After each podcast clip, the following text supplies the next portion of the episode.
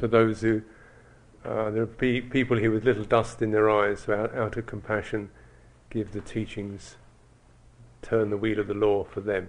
So this is a kind of traditional invocation to give give a talk. Um,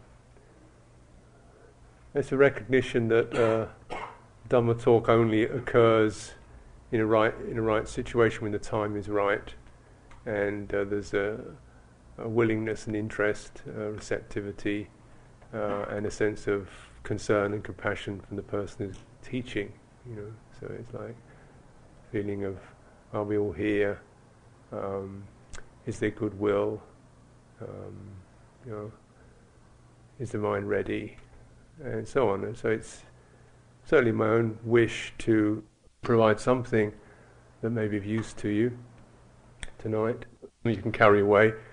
The Buddha's teaching is um, inexhaustible, but we are exhaustible. So I have not that long to go, about 45 minutes or so. So I'm trying to give you a little bit of something that has been I've been noticing keeps cropping up in, in practice, both in myself and in people I teach. Uh, a little bit that keeps cropping up I think that you might uh, benefit from focusing on, giving some attention to. And um, just to let you hang in suspense on what this bit may be, I'd also like to uh, acknowledge and re- recognize that uh, you know, this, the Buddha teaches an eight, eightfold path, and the factors that revolve around that, that path that keep it going. The eightfold path, the three factors that are said to to um, determine all of it are right view, right effort, right mindfulness. Mm. The Eightfold Path, as you're well aware, right view, right intent, right speech, right action, right livelihood, right effort, right mindfulness, right concentration. So, and each of those factors is understood to give rise to particular path factors, what are called path factors. So, for example, right view gives rise to the path factor of wisdom. Um, it's kind of like a, a, wise or open, reflective understanding. And the primary quality of right view is it understands the sense of whatever of efficacy of doing good. You know, that, that is there actually is a benefit from doing good. Mm. It's not just something we should do. It's something that, that makes us do good and makes us feel better. when we do it. So in a way, this is the prime seed of the Eightfold Path, and it's a very important factor to, first of all, recognize or get uh, an idea of, and then try to check out. So the the abiding principle is that whatever we do that's skillful or useful should give rise to something that's enjoyable, pleasant, uplifting, happy, bright, and makes us feel better. And this, so this is the abiding principle with, within all of the aspects of the Eightfold Path. It means we may very well encounter difficulties, struggles, conflicts, I'm sure we do, and pain. But yet, the very the quality that touches that, if you like, the quality that we generate or we place in, in our in our awareness, in our intentional center, is that which is uh, feels bright. In other words, we we love what we're doing, and when we love what we're doing, we're prepared to put up with it and deal with a certain amount of difficulty, pain, conflict, just as you would if you were looking after someone who was ill, and you mean you had to clean up their mess or comfort them or put yourself out, but because you want sincerely wish for their welfare, you felt good about doing all that, and there was a sense of really wanting to be with that. It's much more than a duty um, there is, a, uh, there is a palpable quality of feeling good that that right view is uh, is expected to remind one of, and is gradually and increasingly generated through the other factors of the path. Um, the feel good factor, we could say, is generated first of all by uh, a quality of uh, self-respect or inner stability, freedom from regret, remorse, anxiety, uh, and so on. Uh, and then, because we act in certain ways based upon that, it means that what's around us, you know, the people we contact become people who we feel there's a sense of, you know, because I, if I do good and I'm interested in doing that, the people I'm, I'm going to be, make deliberate contact with are going to be people who appreciate that. So one makes good friends. One has good friends. One has trustworthy friends. Uh, one looks towards one's livelihood as something that is not caught up with uh, covetousness, gain, swindling, uh, cheating, manipulating, you know, and recognizing the pain of any of this, we, we relinquish that. So we both establish a sense of inner stability and, and, if you like, dignity, and also we begin to make our life around us that which is giving us less form of abrasive or toxic contact. And these are both very important. Um, because it's with that one can start to relax. Uh, and meditation, which begins to come around through these factors, is an increasing ability to focus in the here and now, which is what mindfulness is about, bringing one's sense of attention into the here and now. And, and through samadhi, taking this good feeling and generating it uh, and developing it in the bodily sense. So that samadhi is something that's accompanied by happiness, pleasure, joy. So, and the result of that is that the mind and one's whole sense of awareness feels expanded, uncontracted, uncramped, uh, and, and one feels pleasant and happy. So, you know, this is the what we might call the, the sense of the underlying thread of the Eightfold Path is how wholesomeness leads to pleasant feeling, if you like. So we might say that's that's it. That's the, that's the that's the bit of it. Or any any action that moves against what's unwholesome or uh, doesn't feel good, and we acknowledge that and we incline away from it. So it's a much more um, a sensing out uh, internally, subjectively. You know, I feel what feels good for me. I acknowledge what feels good for me. Uh, I acknowledge the results of my actions, uh, speech, uh, people I'm with. And through acknowledging that, I can focus on that and uh, get a sense of uplift that then provides the kind of uh, clarity and boost and right energy which then can be put into meditation. If one's energy is divided in between trying to forget things, uh, push things aside, um, try to prove oneself as being okay, then one's energy gets very much fractured in the meditative experience. We never really get into a sense of, of collectedness.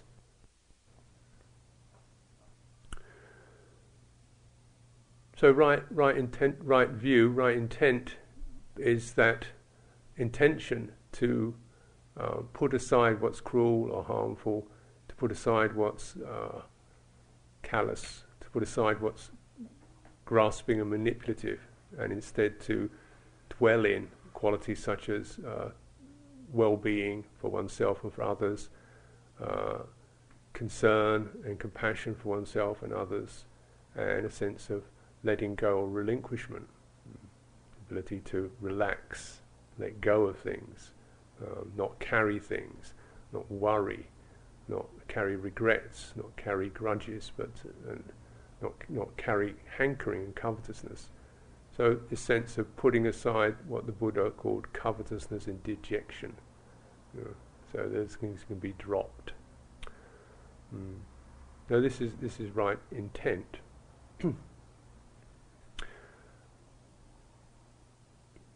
then right effort is that which recognizes what's good and the good the good feeling and and treasures that guards it protects it finds occasions to develop it sh- shields and repels that which causes us um, inner pain. So, so we're able to monitor our heart movements, if you like, our movements of intent, and find out, you know, so focus in on what's good. Uh, and this becomes the basis for meditation. And as we all have heard many times, I'm sure, there's quite an emphasis on developing the sort of steadiness and effort and diligence in, in practice and in daily life in order to make this uh, firm and make this come around. And uh, acknowledging all this and recognizing that for many people this doesn't actually work. Mm. it's a very fine and logical exposition. For many people, it doesn't work. That there is, um, instead of the sense of uplift, there's a sense of never having quite got it together. Um, of not being a very good meditator, you can't concentrate, not being very mindful at all, and uh, carrying uh, a, a, critical mind, you know, a critical mindset that um, focuses on what's harmful uh, and what one may consider to have done wrong, and focuses on it and heightens it and remembers it and lingers upon it. If there's a possibility that one might have done something wrong, it makes that a certainty. Um, if there's any doubt about whether it was right or wrong, um, the, this mindset will say, well, it was probably wrong. This mindset will also uh, acknowledge and uh, dwell upon the defiled qualities, the defiled nature, and the aspect of, of the Buddha's teaching being suffering, rather than the cessation of such. Um, there'll also be uh, an intense um, push accompanied by sags whenever we run out of juice. And this intense push will be to arrive at a state where what one will fe- feel satisfied or accomplished. And this may occur in small doses. Perhaps on intensive meditation retreats, we get might get little breaks of that. But it's a slippery peak to to get to that we slip away from, uh, probably within hours or, of leaving the meditation retreat. And we find ourselves slipping back into the morass of uh, feeling one hasn't quite got it together, and one can't do it in daily life anyway.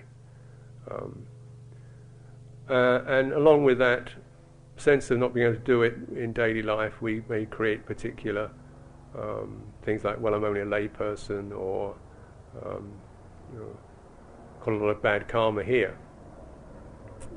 and this stuff acts as a, a particular residue of identity uh, that, that, that encases us.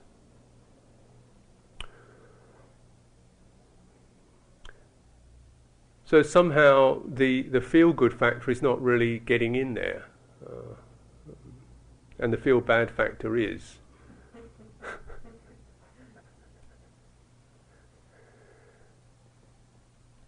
we might uh, recognize in the Buddha's teaching that uh, he would say things like just to recollect the Buddha, the Dharma, the Sangha will give rise to gladness. Uh, one should recollect this frequently. It gives rise to gladness, it, it pushes away worry and doubt. Um, and to recollect one's own virtues gives rise to gladness and faith. And these are essential factors for the path a sense of gladness, a sense of faith, a sense of uplift. Um, and we might find that, that, actually, when we recollect the Buddha Dharma Sangha, we think Buddha, Buddha, um, Buddha. okay? Um, Dharma. And Buddha, perhaps somebody a lot better than I am. Dharma, something I can't do. Um, Sangha, a bunch of people that I'm not part of. Uh, so, so it doesn't give rise to gladness and joy. It gives rise to a, a sense of, of, of, of, it's other than I am. It's out there. It's other than I am. Uh, and I suppose we've all recollections like that, which are which are in the Buddhist scriptures, saying that you know, these are things that should bring comfort for you. You know, somebody on your side. There's good things going for you. You know, you're in touch with this. This is really good. Um, feel like you're not in touch with this. You know, this is something other than yourself, other than where you are. Like um, many others, uh, I found in early days practicing um, metta bhavana extraordinarily difficult because of the apparent simplicity of saying "May I be well," and the actual lack of any result of saying those words. May I be well, may I be well, may I be well. Yeah, okay. May you be well, yeah, right. You know, it's like, so and so. what does that do? and so, uh, yeah. what's happening here? You know?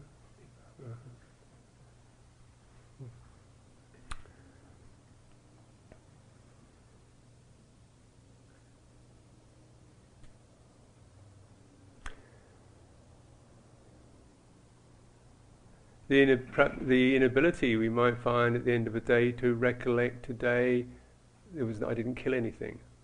Oh. Today I didn't steal anything. Oh. Today I didn't abuse any sexually abuse anybody. Today, well, I did. I could have said a lot worse.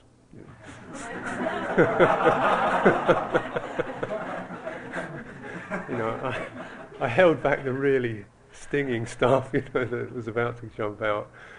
Uh, that was pretty good, you know. I, I, could have really lashed out there, but I didn't. No, that was pretty good. And today, you know, I didn't drink or intoxicate myself. And I would imagine in this particular group of people, those would not be uncommon possibilities for all of us. And is this something that you actually do? And if you do, does it does it give rise to anything? Or isn't it more likely that when one sits, what comes up is, oh, I wonder what happened to that. Oh, I never got that together. I should stop thinking about this. Stop it. Why can't I meditate? Okay, straighten up now. I feel tired. Oh, stop it. right, more effort is needed, you know. Uh, that, that, that, that, or recollecting, you know, I didn't really say goodbye to so and so very well. Uh, little things one regrets. It could have been better. Yeah. I wish I'd done that better. I could have done that better. Know. Not to say that in the world, in the you know ideal world, there are things we could have done better, and there's always that possibility. Perhaps it could have been better, but the recognition of it could have been a lot worse, and I did pretty good today, a rare thing, and something that even one says it, there's a kind of patronizing tone to it. Yeah. Like, you didn't do that bad, I suppose, you know, considering what a, what a lunkhead you really are.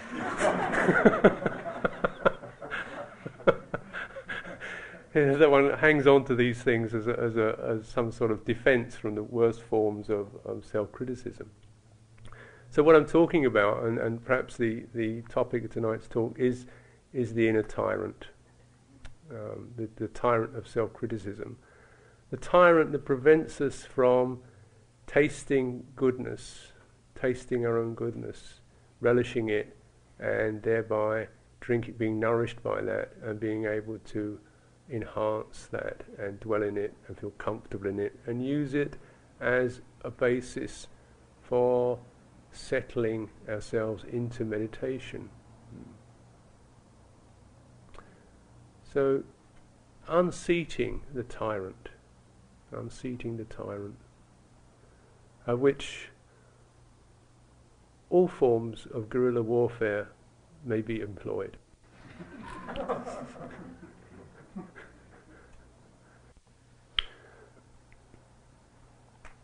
now, as we all acknowledge there is a good amount of dukkha around. Uh, we, we dwell in a, in a realm that is a place of pain, difficulties, um, separations, um, painful experiences, um, brutalities. Um, inability to really hold on to that, uh, to something that's satisfying. You know, things do satisfy us, but temporarily, and then we can't hold on to that. Inability to really fend off uh, and make sure that nothing painful or hurtful or, or sorrowful will come to us. So we're in this plane, this plane of dukkha. Uh, and this is, these are aspects of the noble truth of suffering. But these aspects actually are the bits that Buddhism doesn't do that much to address. The main thing that it addresses is the sense of, of identity based upon the five khandha and saying, you know, if we could actually understand the suffering of the identity experience, the identification experience, and the identity as a kind of case that we dwell in, or that, that encases us, um, and we can liberate ourselves from that, then these other forms of pain and sorrow would be things that we could manage, perhaps even grow through, grow in terms of compassion, in terms of patience, in terms of relinquishment. We could grow through those rather than really feel we have to try to resist what can't be resisted or hang on to what can't be hung on to.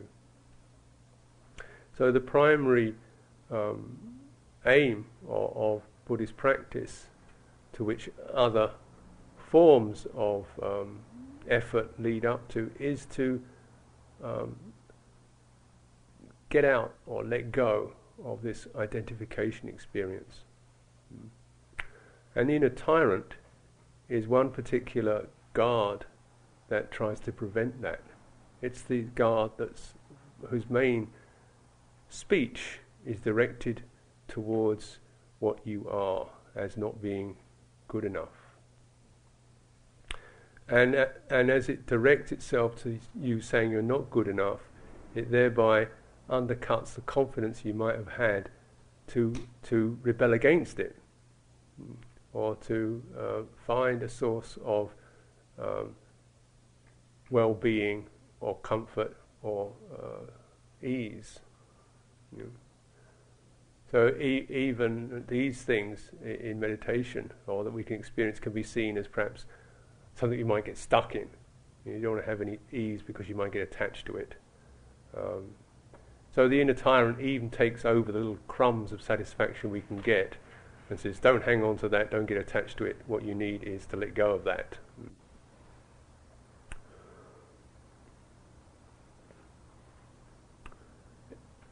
This creature, this this experience has uh, dogged me ever since I've been a monk, and uh, everybody I know who is a monk or nun is dogged by it. And only I recognise as I talk to many lay practitioners, it's a big thing for them too. And some examples of just of this in my early years, as I began to meditate, I didn't know much about Buddhism, and there wasn't really a lot of encouragement to understand the Eightfold Path. It was just sit there and meditate, you know, get in the kuti and meditate. You know, sounds good. And I think many of you have probably entered into the Dharma through that particular doorway and, and say there are certain advantages towards that, and you just get, if you like, to the point. You don't carry a lot of stuff. You don't have to study a lot. You get down to trying to be with your own material and develop your own uh, uh, understanding from that.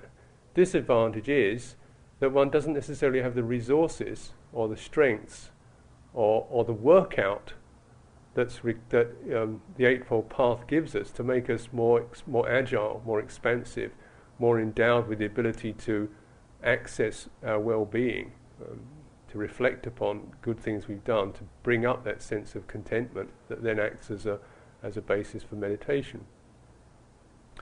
So when I first practiced, there was just that. We just did meditation on, on our own in, in a little hut, and there was one meal a day, which was brought around. And I'd just come out of India. Uh, this time I'd spent about six months in India, and I had uh, very amoebic dysentery when I was in India. So I was down to about maybe somewhere between 135 and 140 pounds. So it was like a rake. Uh, uh, so you know I didn't have much flesh on my bones.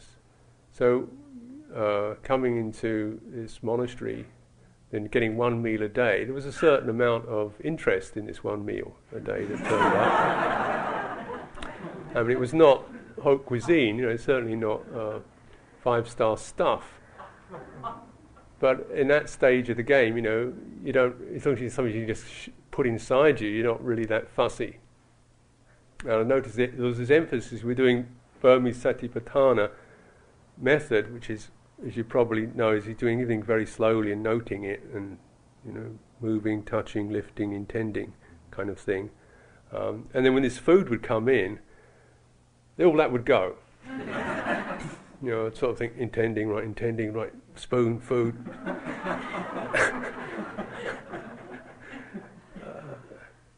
and I'd noticed that um, that I would be something in me eating this food really fast. And, I, and, after all, I started to wonder why I was eating this food so fast. I mean, really throw it down quick. It wasn't, you know, it's not actually going to run away. So one doesn't, maybe, you know, so you don't actually necessarily need to eat it that fast. Uh, one doesn't eat, eat it that slow, but to really throw it down. I recognised I was eating it fast so that my mind wouldn't be able to note it.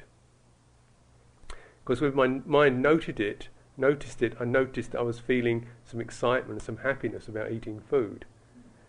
And that if my mind noticed that, then that was always accompanied by a sense of, of criticism that you shouldn't be enjoying this. There shouldn't be any sense of well-being arriving here. So if I got it, eat it quickly before I noticed it, there was a chance I'd get one in before the tyrant came in. But uh, oh, the tyrant always came in, even when one's washing up, because then he'd say, "Well, you lost mindfulness as well. You, know, you weren't very mindful either." Uh, so then you've got a big problem with food. You know, you've got a big food defilement. So then I started, well, let's try and eat less and less and less. And so I was getting down to eating like about, you know, enough food that you could hold in two hands. And that was one, one meal, you know. That was it for a person of my size in a day. And I felt if I just eat that much, maybe the tyrant would leave me alone. Uh, so I, I, had a, a thing where I was trying to squash the food down as much as possible. I had a little pot to put it in. I thought if I really squash this food right down so I could get as much into this little little tin that they used to eat out of, little tins to eat out of. You know, then I could say only at this much, uh, even though it was very compacted. So I tend to throw all the watery stuff away and just eat as much of this totally compacted food as possible with a hope that then the tyrant would, would not catch me. But he always did, in the end. Uh, meditating maybe, you know, doing formal practice somewhere between 14, 15 hours a day and not feeling one was doing enough. Uh, so, you know, you might stop to eat the meal, then that would be not, you know, not very good. But then stop to have a drink, only one was allowed uh, in, in my mind, you know. Anything more than four hours sleep, you know, not enough effort here. And it became obvious that no matter what one did, there was always more that it could be. Uh, and the fact that I'd come from a life of some hedonism and substance abuse and, and freewheeling into a life and was actually keeping precepts and living on, on one meal a day was not taken as, I never actually touched into that as being a sign of having done something good or made any effort at all. Uh, and this may be an extreme example, but I, have noticed this in most everybody that that uh, certainly in there's something I can see good in most everybody else that they don't hardly notice, or, or, if I say it, they say, "Oh yeah, but so what?" You know, I say, "Well, you know, you're really good at you really speak straight and honestly." Yeah, yeah, but you know, I haven't really got much to say. But but you're really quite a kind person. Well, you know, you know. it sort slips off like, like water off a duck's back. So this is an aspect of, of the, the tyrant. It's one that never lets you up and never gives you any, any credit for having done good and always creates incredible agendas that you have to try to achieve in order to get some sense of, of approval, self approval. Why does this happen? maybe one of the host of Mara, seems to be one of the host of Mara.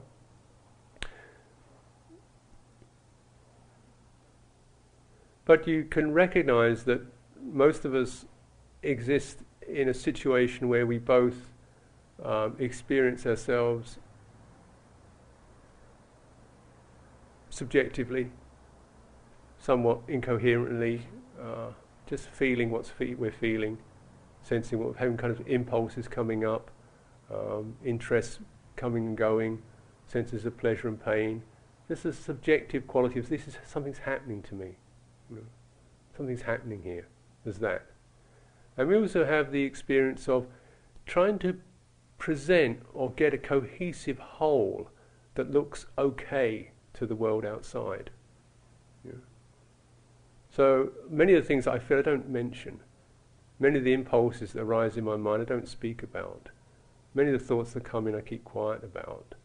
Um, so there's a considerable screening out of, of, what's happening subjectively into what will manifest externally. And you know, this is a socialization process, isn't it?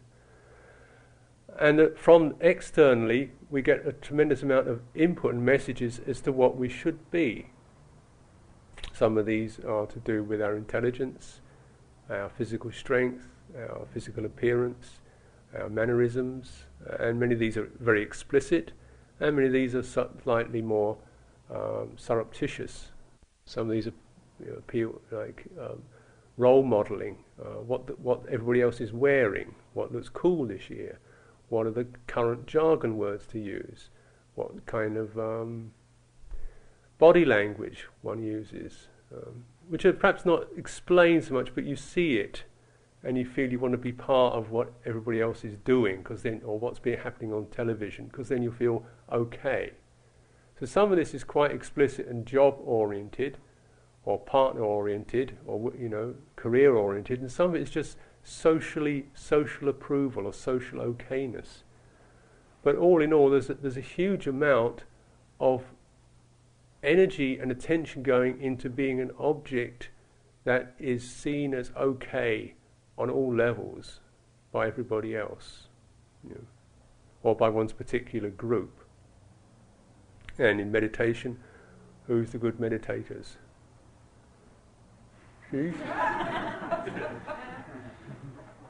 she's nodding again. he wriggles, you know. you know, these kinds of things that can go on. He doesn't, can't sit very long. Not very, know, no guts. This guy can't endure very much. You know, not committed. There's this thing so that one can feel sometimes in, in group processes, group meditative processes, a sense of held in by by by the by the group, by an unconscious sense of of trying to feel one is doing as good as other people, or hoping that one's gross defilements don't get noticed. So this object object forming tendency, and this can feel this can be exaggerated by social pressures to such a large extent that we either outlaw our subjectivity or hardly even know we've got one, hardly even recognize it. Either something subjective happens to us, a particular feeling, well, it's a, a, stop that, uh, not too certain about this. After all, there's no self, so that must anything subjective must be something wrong with that. So it either gets outlawed or trivialized, silly old me with my funny moods, wandering mind. So that's exactly what it becomes. You know. Or we, we don't know what we are. We just feel okay, I guess. Both. Feel all right. Yep. That's it.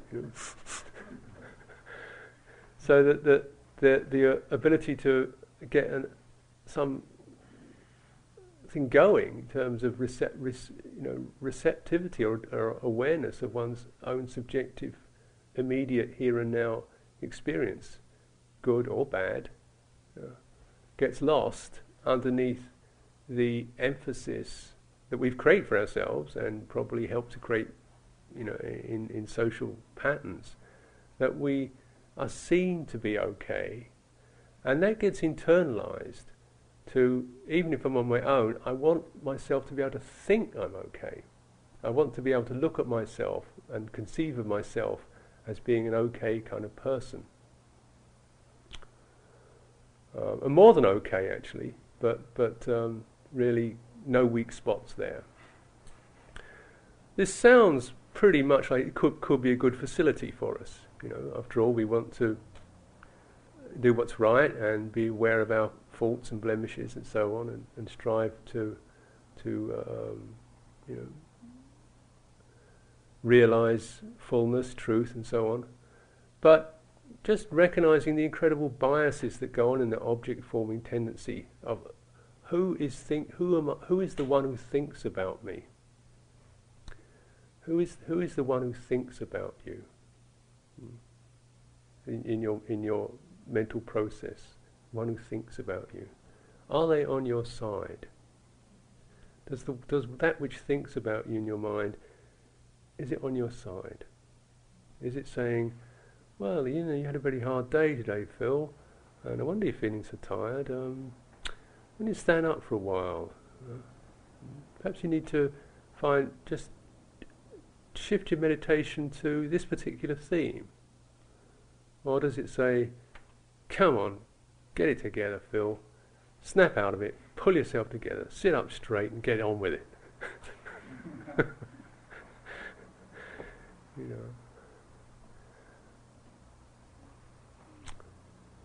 Or, and in terms also one's the emotional experiences one can have, the feelings of some sadness or uncertainty or anxiety. You know, painful things may have happened. People have died. People have been hurt. Uh, we may have experienced loss and grief. And then, what is it that regards our emotional state? And is that aware, attentive, or is it judgmental? Or is it just not interested? Regard that as something that's not about practice. Are we can be we be fully aware of our own bodies? Is that which regards us aware of our own bodily state? And I don't mean a particular point of contact, such as the sensation of the breath, but just the whole tonal quality of the body. It seems to me that one of the things that occurs in this process of um, ob- being an object uh, and uh, is that a certain dissociation occurs whereby um, a lot of our time, a lot of energy goes into um, thinking, being up in our heads and thinking. So that, that facility gets, gets um, strengthened, and uh, everything that is thought has got a certain credibility to it. We're literate folks, we read, we hear, we listen to things, we watch television, we communicate verbally. Um, unlike the time of the Buddha, which was pretty illiterate, um, people didn't use uh, written word very much at all. Now we're extremely literate. The words scream off the walls at us everywhere. So we are up in that world of thought. Yeah. And um, just coming here today, for example, and casually noticing people walking down the street, just seeing well, who does it look like this person is actually in their body? You know, actually feeling their body as it walks, or sensing their body when it's walking along. And most people look like there's a head, a thought machine riding on top of a body. body works too slow, you know. Thought machine is already where it's going, and its body's kind of running along after it, underneath it. So body works we get in a car because the body works too slow. Uh, we phone someone up because it takes too long to get there. Uh, we use cars, email, um, all this because we the body's just too too dang slow for what our heads want to do. So this body remains as a sort of like a, a, a tank, a fuel tank. You just throw food in it, then the head rides on it.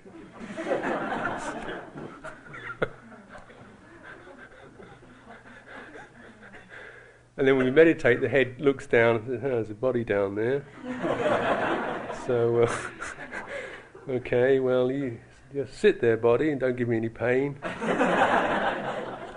and just be quiet, because right now I want to do this meditating stuff. Then the body does give you some pain. Oh, stop it, body. Stop it, feelings. Stop it, emotions. Get out. You know, I'm trying to meditate here. this sense of the where, which is so instead of a, some sense of a kind of ability to acknowledge there's a feeling here, there's a sensation here, there's, there's, a, there's feeling the feeling as a feeling in itself. We recognize the feeling and think about it and, and um, decide whether it's worthwhile or not, whether it's good or bad, and, and, and then respond in that way.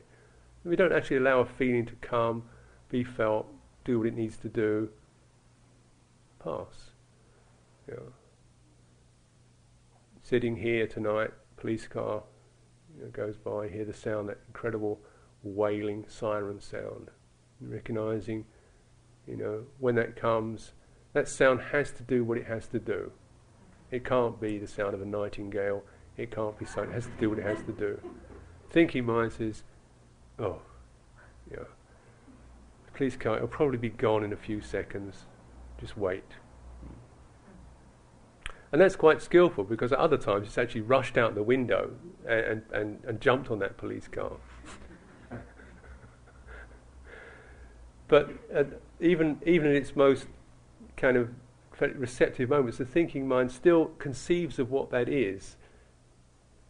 Yeah. Decides, well, it's a police car, so it could be here. It's okay.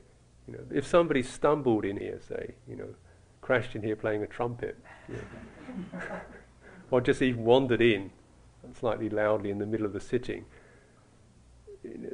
I wouldn't like to be where they are, you know, in terms of what the what the thinking minds would do to that person. so, you know, because immediately the sound is interpreted as whether it should be here or not, um, and and then um, you know, even if it should be here, well, how long it's going to be here before it will go away and leave me in peace. So the sound hasn't actually been heard as a sound. Uh, any feeling that comes up with that pleasure, displeasure has not been felt. What's immediately been the immediate response is to think it, explain it, rationalize it, decide what it is, come to a conclusion, end. You know. So the whole thing has just only been received through one channel. And similarly, you know, with external phenomena, also internal phenomena, the same kind of thing can occur. And much of meditation, I would suggest, is learning to get to a sense of the whole system is able to be a receptor. And the whole system has three primary structures to it. One is called the bodily kaya, sankhara. One is called the effective, the way we're affected, citta sankhara. And the third is called the way we conceive, the vaci sankhara. And these, these three. So thinking seeming forms a part of that, but it, it's it's like a um, you know um, one part, a secretarial part. It, it writes the memo. You know. uh, it doesn't run the meeting. It writes the memo. And learning when we come into meditation, or just the as we practice in our daily lives, what does this feel like? Say from the whole bodily sense, bodily point of view. And when I say this, I don't mean a particular sensation. I mean when you're standing up and you know when you're balanced and when you're tilting over. That's a bodily sense.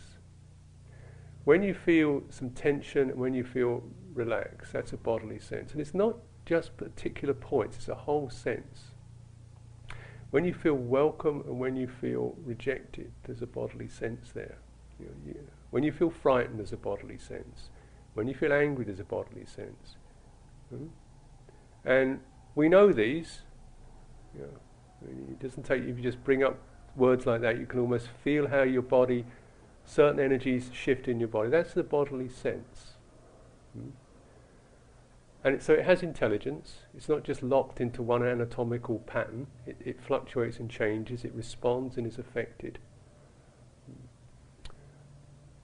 And when it's a way which we can use to determine beyond thought, conception, and judgment does this feel right?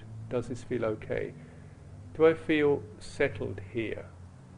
Do I feel welcome here? Do I feel rested here? Or do I feel something me has to defend myself here? Something me has to tense up here? Something in me has to prove something here? Yeah. And if this is occurring in the bodily sense, you can be sure that the, all your meditation based on that will never penetrate through to something that is peaceful and enjoyable. It will always carry this mark of some tension and some contraction. And the contracted bodily sense is echoed by a contracted emotional um, breadth. One, one's emotional breadth or one's affected breadth has no space in it. One is edgy, one is reactive, one is dismissive uh, emotionally. There's not the emotional spaciousness which we call dispassion.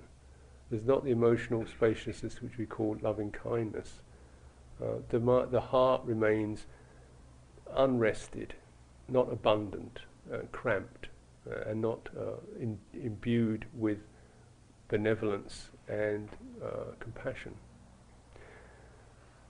The fundamental source and footprint of all the hindrances is the contracted experience. So, whatever hindrance we experience, whether it's anger which tightens us up, or dullness which makes us feel, you know, uh, contracted, compa- you know, compacted, or um, greed, which makes us feel we've got to, you know, tighten up around some object. All of it, all of those have the similar mark or characteristic of something in your bodily energy pattern tightens up. And whenever, if we can recognize it right at that level and know how we can release that, it's like you undercut the base of all the hindrances. It's also good to recognize that many of the hindrances may occur not because one is fundamentally so obsessive or corrupt, but fundamentally one is so tense. You know, one is bodily tense. If you if you live in an urban environment, you can be certain that you have to deal with a certain amount of bodily tension that comes from just the sharp impact, the unknown people, the the uncertainties, the cars charging at you like carnivorous crocodiles every time you try and cross a street. You know, the, the lights flashing at you. you, are going to be contracted. That's not your fault. Um, that's the body saying, I'm protecting you. Uh, but if that contraction is not released or relaxed, then you, you, what occurs is you it gets emotionally resonated as a sense of anxiety, uh, frustration, niggardliness, uh, irritability, greed, and so forth. And if we can recognize you know, the bodily pattern in uh, a hindrance, or when that bodily sense on how to release that, we have a way of undercutting the power of the hindrances. And this, I think, is a very important thing to be able to acknowledge the bodily sense of things because it is something that is natural and beyond debate, and you can't fake it. Now, a lot of people can, we can all learn particular stances, bodily stances, you know, looking fairly cool, looking fairly relaxed, you know, so we can all mime it, you know, mime or mimic the relaxed, at ease person, you know, because that's what we're supposed to be. so we learn how to do it. Uh, but actually feeling in yourself. really feeling free, feeling open, feeling okay is a very different thing. In terms of the heart base, whatever em- emotional, emotive, or affective qualities we have give rise to volition. So when I say emotion, I don't mean necessarily particularly emotional patterns, but the very sense of this touches me, you know, and then what happens? There's some sort of resonance there. You know. So we, a full a full emotional pattern may arise out of that, just the sort of sensitivity that shimmers. That is the base of volition, which is our will our interest or our action to do something. Yeah. So because we're touched, we do so, something in us jumps up. And if we're touched uh, strongly enough, then uh, you know a particular volitional quality arises. That may come from either internal context, thinking of something. we think of something, we feel, oh right, do that. Uh, a particular sense of that's wrong, do this, you know, comes up. Or it may be an external contact. We see something and, oh, I'll do this. Or, oh, I won't do that. You know. So that, that little is going on. Volition is the source of karma. You know, and karma is the thing that, that we need to be liberated from. The process of awakening is one whereby one attunes to how karma arises from this volitional quality. Present karma arises from this trembling, this urge, this jumping in the heart of t- what to do, to do something. That's where it arises, that instinct. And then if we catch hold of that, then we perform acts of karma. And liberation is when having carefully understood this and attuned to what is good karma and reap the results of that, actually dwelt in the sense of happiness or freedom or release or ease or clarity or confidence or mindfulness or whatever you like to call it, all these factors, the volitional quality is satisfied. Ah, I don't need to do. I have. I am. You know, there's enough here. Hmm? There's a sense of satisfaction. So that volitional quality ceasing then there's a sense of, of peace. This is one way of describing the awakening process. Now, because so much volition gets triggered by external stimulation and also by the, the, the cognitive mind, which is, which is largely dominated by this inner tyrant. So you can find yourself when actually there really maybe isn't that need to do anything, still with this restless feeling of something to do, need to do something, need to fix something, um, get on with something, um, don't waste time, you know, do something important right now. And then, was this good enough? Uh, and so the volitional quality gets corrupted by this sense of, of inadequacy or need to be, need to be a good object. So it's something to tinker with, volition.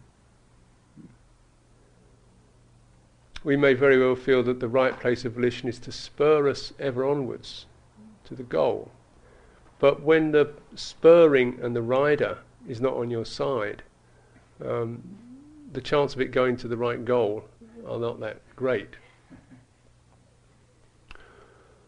One of the things that I've been realizing can be useful is aimlessness, in um, periods of aimlessness, uh, which is a, a, relaxation of volition. We might try two minutes of it as an experiment. You know. feel the sense of what we're supposed to do now. I don't feel very good.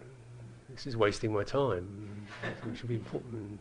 You know, it doesn't take long for the the tyrant to get going. and you see, volition, you know, when it sees its primary tool is actually being dropped, the tyrant gets quite upset with this.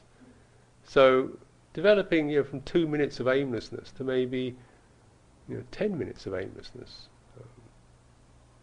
Um, I've been teaching aimless wandering recently. It's like half an hour of wandering aimlessly.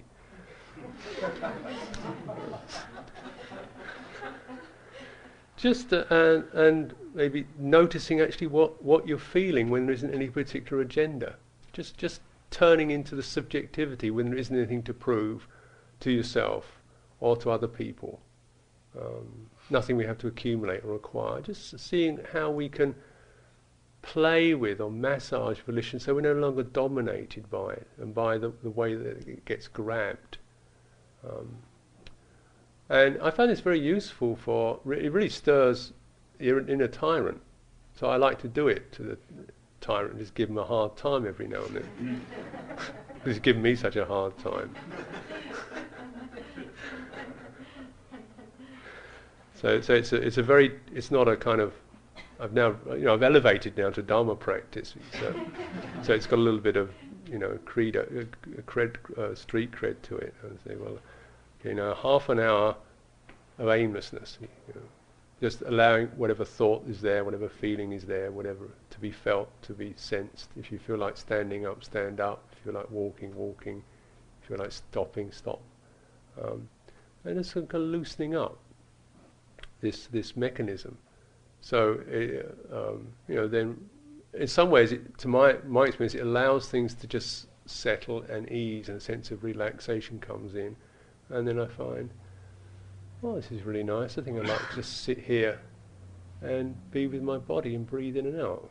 So, it, you know, it doesn't go into the tyrant saying, well, you're going to do this, you'll be doing this for the rest of your life, wasting your time, you know, this is disgusting. It always generalizes you know, into this, you think this is, you can do this for the rest of your life.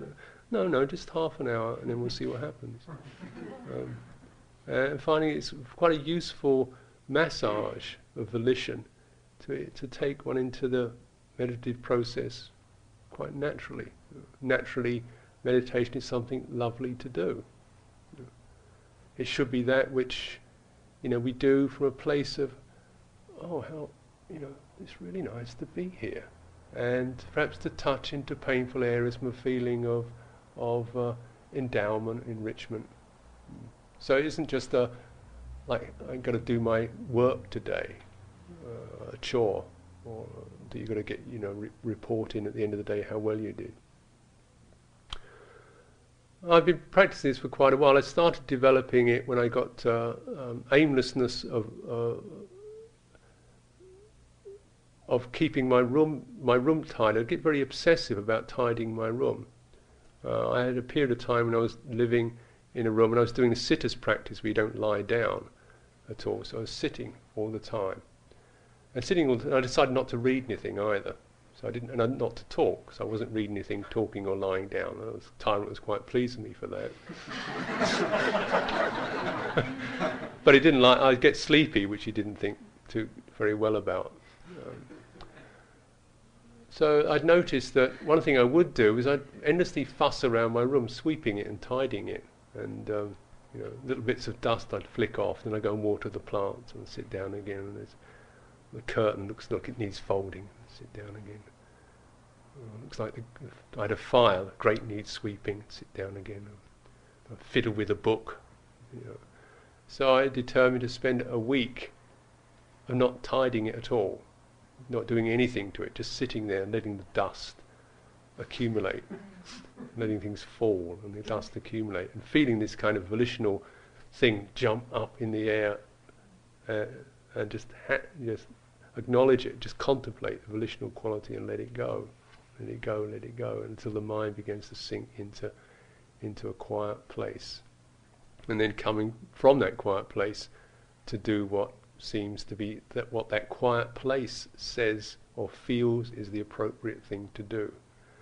So in that, so the volitional quality is no longer dominated from the programmed head center, but instead feels the whole sense of what's right here and what's right there.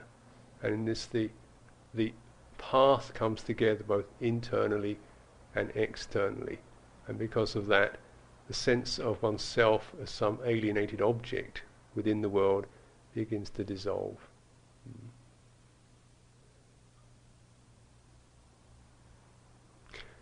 So, this little piece I offer you tonight, and I hope it's for your welfare.